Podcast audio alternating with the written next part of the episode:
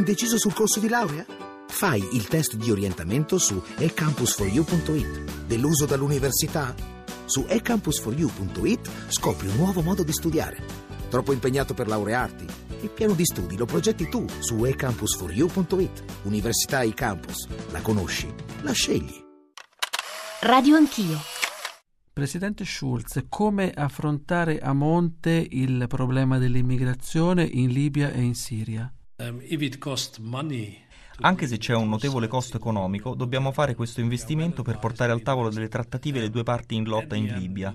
La Libia è una delle fonti del grosso problema dell'emigrazione, perché c'è l'enorme problema dell'assenza di una struttura statale. C'è poi il caso della Siria. Per la Siria abbiamo bisogno di tutti, Assad, l'opposizione, l'America, la Turchia, i paesi confinanti. Tutti sanno che non c'è una soluzione militare, la soluzione deve essere politica e l'Europarlamento insiste perché sia portato avanti qualunque sforzo per il dialogo. Non è facile, sappiamo che con Assad non c'è futuro, ma deve essere chiaro che anche nel dopo Assad ci sarà bisogno di proteggere le minoranze perché non ci siano vendette. Per quanto riguarda il potere del cosiddetto Stato islamico, dobbiamo essere onesti con noi stessi e riconoscere che in Siria l'ISIS è forte e dunque forse ci vuole un'ampia coalizione internazionale con la partecipazione per esempio della Russia e dell'Iran.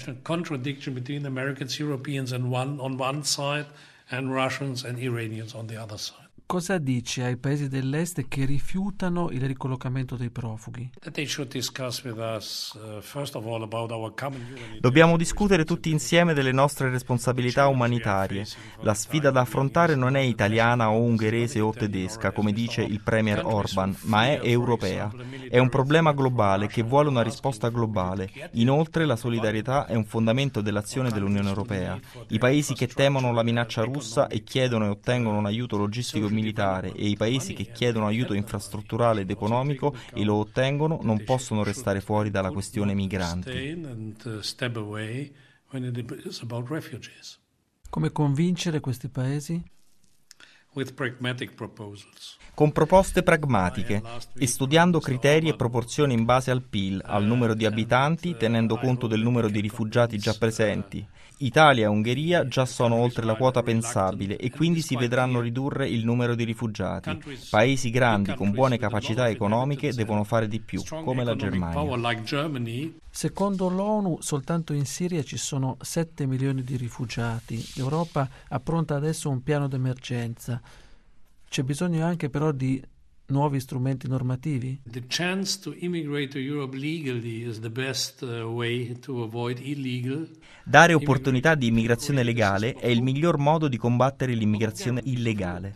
Come accade per il Canada, per l'Australia o come ricorda il Papa è accaduto per tanti italiani come i suoi genitori in Argentina. Dare una chance legale significa evitare che tante famiglie si affidino al traffico illegale. Poi ci vuole una riforma del diritto di asilo per i rifugiati politici. Ci sono persone che fuggono dall'ISIS che vorrebbero poi tornare alle loro case, ma ora hanno bisogno di protezione. Ci vuole una formula legale per assicurare loro asilo in modo temporaneo.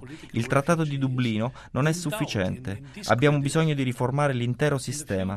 Prima di tutto, ora dobbiamo fronteggiare l'emergenza e poi in uno o due anni dobbiamo costruire un sistema di leggi e regolamenti nuovi.